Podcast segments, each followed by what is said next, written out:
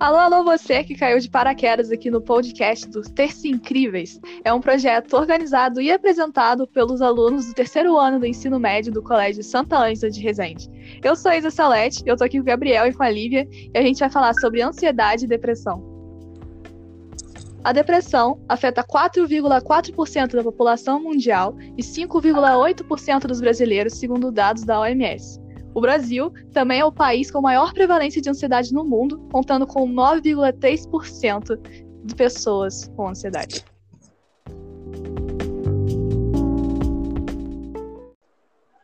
Então, galera, ansiedade e depressão. Que o Brasil é, é o lugar onde tem mais ansioso, a gente já imaginava, né? Com um governo desses. Olha só! Isso é pauta para outro dia. Isso é pauta é para outro encontro. Bom, é, acho que a gente vai começar falando sobre um pouco da ansiedade aqui, só para dar uma introduzida né, da nossa depressão. E aí a gente começa falando sobre os milhares de pensamentos que a gente pensa sobre as coisas que aconteceram. Por exemplo, algo ruim aconteceu. Você pensa mil coisas sobre aquilo e acaba ficando pior do que já tava, sabe? Exato. Uhum. É, mano, eu lembro coisa do terceiro ano, do fundamental, que eu errei. Não esqueci até hoje. Fica martelando na minha é. cabeça até hoje, cara. O ansioso é assim. E aí você acaba tendo várias interpretações. Tipo, será que Sim. ele tá querendo isso comigo? Será que ele não quer que eu vá lá? Não sei o quê. Nesse exemplo. E você vira um acúmulo das suas decepções e você fica se cobrando para não errar. Porque você sabe se você errar, já era. Aquilo vai te martelar para sempre, assim. Nossa, e realmente. Às vezes não é nada disso, cara. É. Eu, eu lembro que quando eu estava no fundamental ainda, né, antes do sexto ano, eu odiava chegar atrasado no colégio. Mas eu odiava com todas as minhas forças. E a minha mãe fazia de tudo para chegar atrasado, né? E aí eu chegava. Cara, eu lembro como que eu ficava triste, tipo, o dia inteiro por causa uhum. daquilo, sabe? Nossa. É, a gente, acho...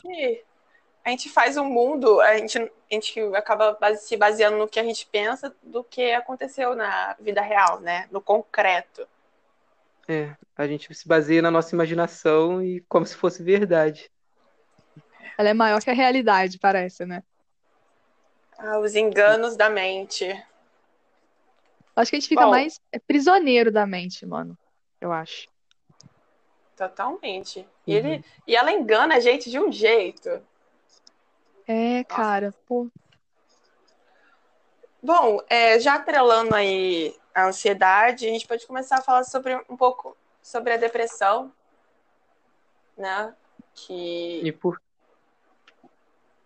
e por que, que essas doenças estão tão ligadas, né? Com o mundo é. de hoje? Ah, mano, é... as duas são bem banalizadas, assim, pelas pessoas e, né, tá aí uma coincidência que pega geral. É. Elas são encaradas como se a gente tivesse sobre a nossa mente. Tipo, Exato. ah, tá bom, agora eu não vou ficar doente, tô, tô bem. Olha.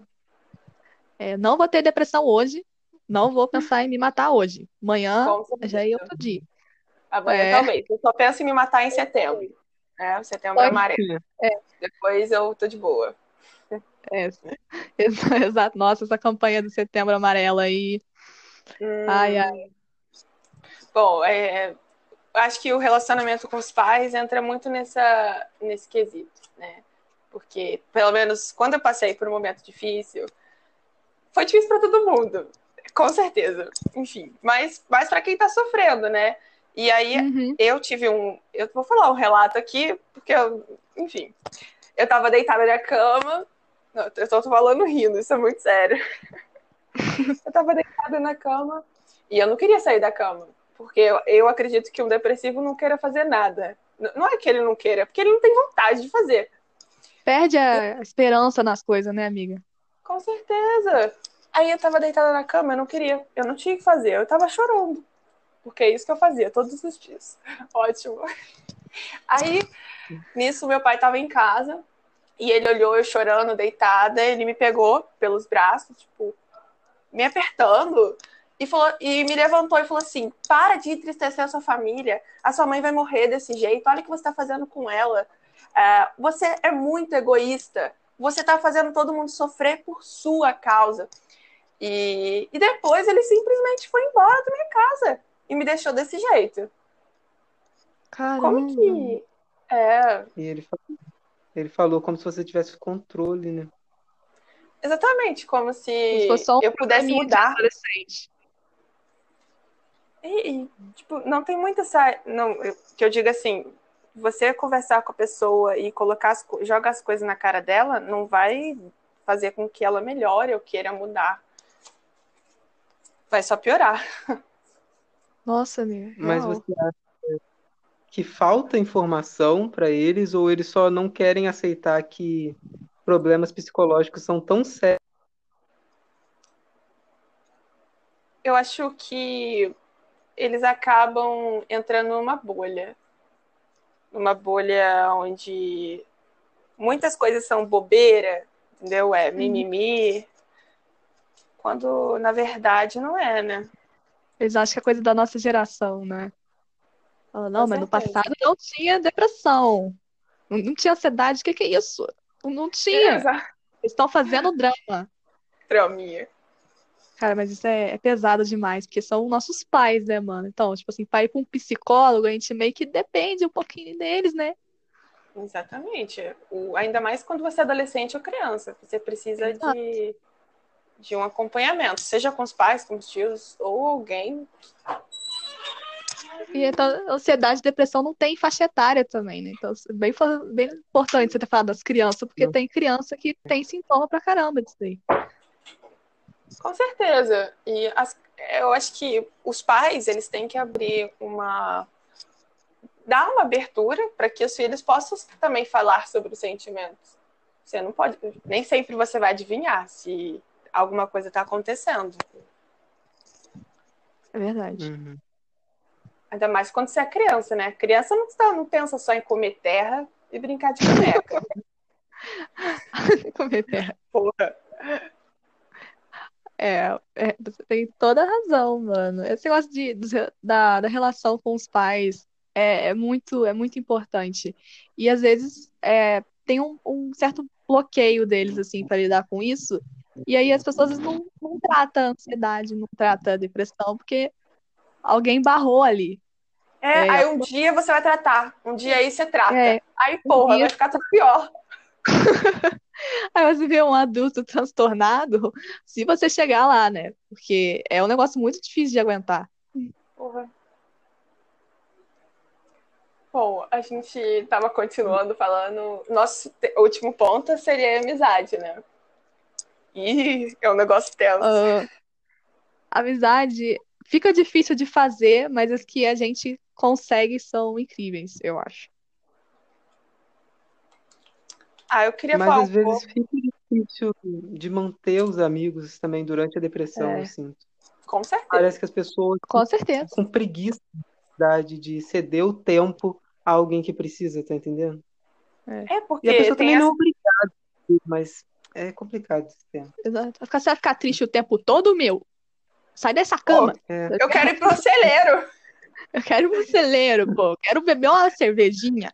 Dá um sorrisinho aí, você vai afastar as minas. Mas eu, eu acho que, tipo, tem uns amigos que acabam sendo, dando aquele suporte essencial, sabe? É, tem, acho que nesse momento tem amigo que. Tem pessoas que simplesmente não sabem lidar. Acho que a gente tem É. que entender isso. Não é porque a pessoa não gosta de você. Mas, ó, pode ser também que ela também não goste. Mas a gente já não sabe. Mas enfim. Tem gente É. que se importa, mano, e que se esforça pra tentar entender você. Tipo, Tem pessoas que não sabem lidar, simplesmente. Ela não sabe o que falar, ela não sabe nem de si mesma. Ela vai saber ajudar você. Então, é uma cobrança que não tem como. Não tem como suprir. aham. Ah, mas Mas eu acho que a gente está vivendo numa época que as pessoas estão levando um pouco mais seriedade, tá entendendo? Do que já teve. Que Com hoje certeza. tem campanha e tem iniciativa para prestarem atenção sobre esse assunto, que é muito importante. Mas Não Mas sei. eu acho que vai demorar pra ter, tipo, toda a seriedade num nível maior. Acho que a gente tá começando. Sei lá. Eu acho que eles estão É o início mesmo. Formos os adultos da- do negócio, acho que vai ser outro, vai ser diferente. Vai. Bom, mas a depressão para a mudança do quadro, é porque tudo passa, né? Boa, coisas boas e coisas ruins. É, tem muito a ver com que a- se a pessoa quiser.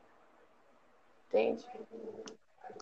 É, não tô falando para mudar de um dia para o outro, mas no seu coração, dentro de você, você tem que querer.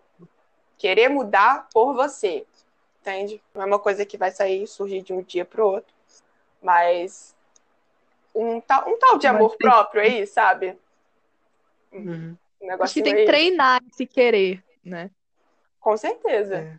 Porque a depressão é justamente o não querer. Aí tem que treinar, falar, não, eu vale a pena. É porque senão não vai mudar a situação. Você vai tomar um monte de remédio, ficar dopada e vai sempre esperar, ter esperança nos outros, que aconteça coisas externas a você, sendo que o seu interior que tá meio quebrado. Errado. Exatamente. Mas tem que entender também que você não tem controle, né? Quem tá com depressão não tem Uhum. controle sobre o que tá acontecendo. Ele tá Sim, só mas eu tenho que acreditando no que a mente apresenta. Tem que buscar ajuda, Tem que buscar ajuda. Vai Isso é buscar essencial. ajuda. aceitar ser verdadeiro com o terapeuta também. Porque é um negócio. Nossa, sim. Quer dar alguma dica, Lívia? Ah, Pra nossa. A terapeuta aqui. Deu altos Ai. conselhos na capista aí. Hashtag fica a dica. Até mais. Ah, eu queria falar um pouco que quando as coisas ruins, pode ser qualquer coisa, raiva, inveja, sofrimento, ela se acumula ali no nosso coração e a gente às vezes fica tentando esconder, fala, ah, não, tá tudo bem, vou dormir que tudo vai se ajeitar. A gente precisa fazer alguma coisa, não precisa dormir, sabe? É, quando você tá com um pensamento ruim, tenta sair dessa bolha, vai olhar a janela, olha uma criança, pode ser feia, qualquer uma, sabe? Olha a criança dos outros. Eu sempre fiz Olha, isso. Aliás, eu fui banida da Ed Mais por causa disso. Mentira, tô brincando. É, Essa história vai pro podcast. sai, só sai. Sai dos- de- desse lugar, sai desse quarto escuro. Vai ver outra coisa. Tenta Só- sair da sua cabeça. É, Uhum. porque a, a toxina, ela começa a perder o poder que exerce sobre você. Uhum. Porque você não tá prestando atenção totalmente nela. Você vai para outro lugar, você pensa em outra coisa. Sim. Gente, Você, Gabriel, você tem algum conselho? Ah, eu acho que é quando as pessoas reclamarem de alguma coisa, sabe? Não acha que é só brincadeirinha, que as coisas podem estar muito mais sérias do que tá na sua visão. Você não sabe o que está acontecendo na vida de outra pessoa. Não tem que ligar. Empatia também, né? Assim, Ouvir o outro. tá.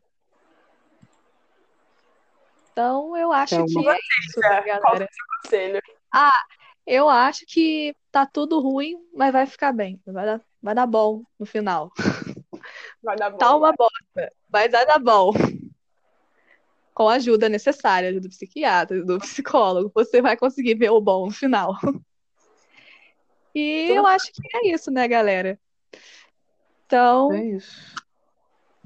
obrigada aí, você que é ficou ouvindo a gente até agora, que é um podcast totalmente amador, dá até para perceber a diferença nítida entre os nossos áudios, até o nosso vocabulário mesmo, porque é só uma conversa entre amigos.